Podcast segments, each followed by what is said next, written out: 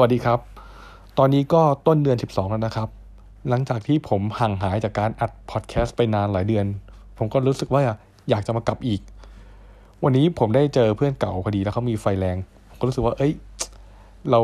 ก็ต้องทำอะไรให้มันมีไฟบ้างนะ แล้วก็ช่วงที่ผ่านมาที่ผมห่างหายไป ผมก็มีอุปสรรคค่อนข้างเยอะนิดนึง ก็ทำให้ผมยุ่งกับตรงนั้น แล้วก็เกิดจังหวะชีวิตที่มันเป็นการสโลว์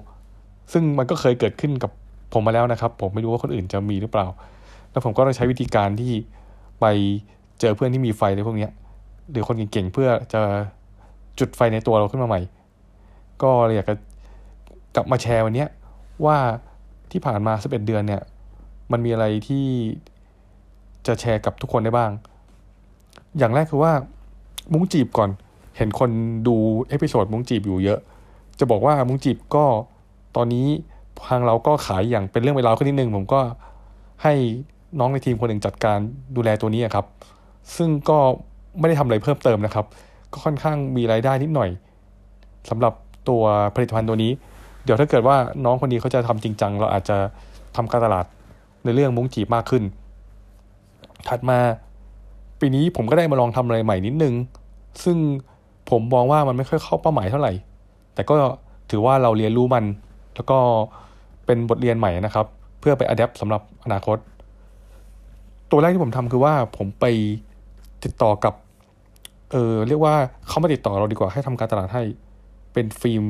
มือถือยี่ห้อ Every Denizen ซึ่งฟิล์มตัวนี้เป็นฟิล์มของอเมริกา ถามว่าคุณภาพดีหรือเปล่า คุณภาพดี แต่ราคาสูง ราคาอยู่ที่พันสี่ร้อยห้าสิบาท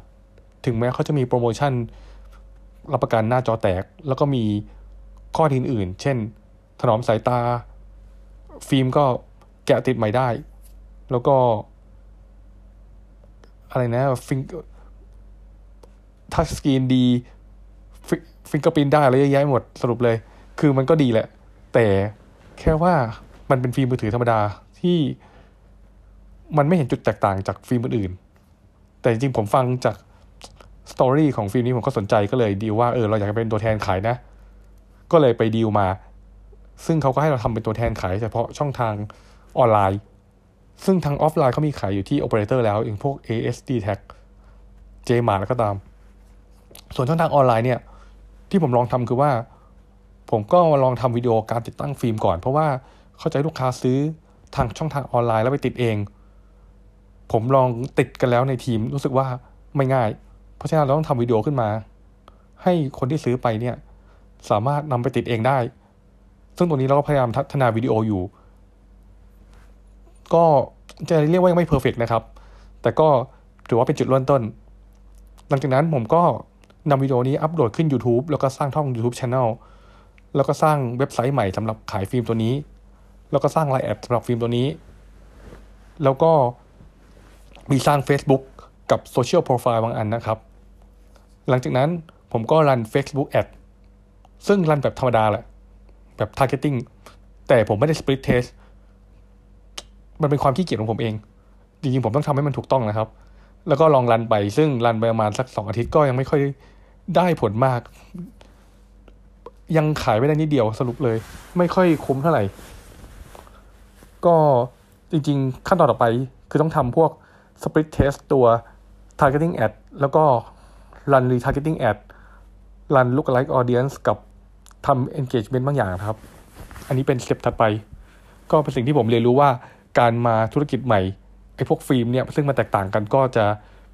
ทำให้ผมต้องเรียนรู้ skill ใหม่บางอย่าง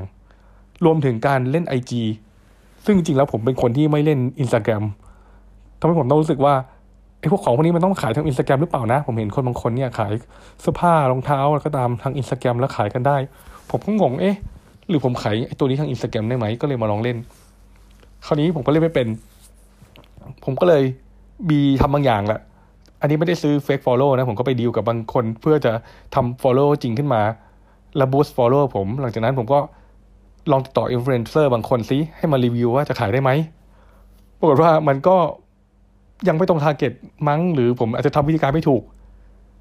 ซึ่งก็ต้องยอมรับว่าผมไม่เก่งอินสตาแกรมก็ต้องมาพัฒนาจุดนี้ถ้าอยากจะเล่นให้เป็น ก็ยังไม่ค่อยได้ผลมาก แต่กำลัง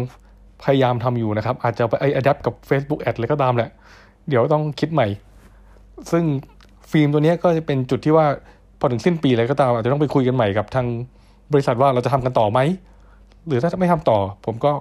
หยุดถือว่าเรียนรู้กับมัน ถ้าทำต่อเราก็อาจจะต้องดูว่าเราคุ้มหรือเปล่าด้วยว่าเราทำตัวนี้หรือเอาเวลาไปทำอย่างอื่นดีกว่าอะไรเงี้ยครับ อันนี้เป็นตัวหนึ่ง ถัดมาผมอยากจะบอกว่าอีกหนึ่งเดือนที่เหลือเนี่ย ผมก็วางแผนว่าผมจะ เออร้อนผนังใหม่บางอย่างในธุรกิจเดิม พวกเกี่ยวกับแนว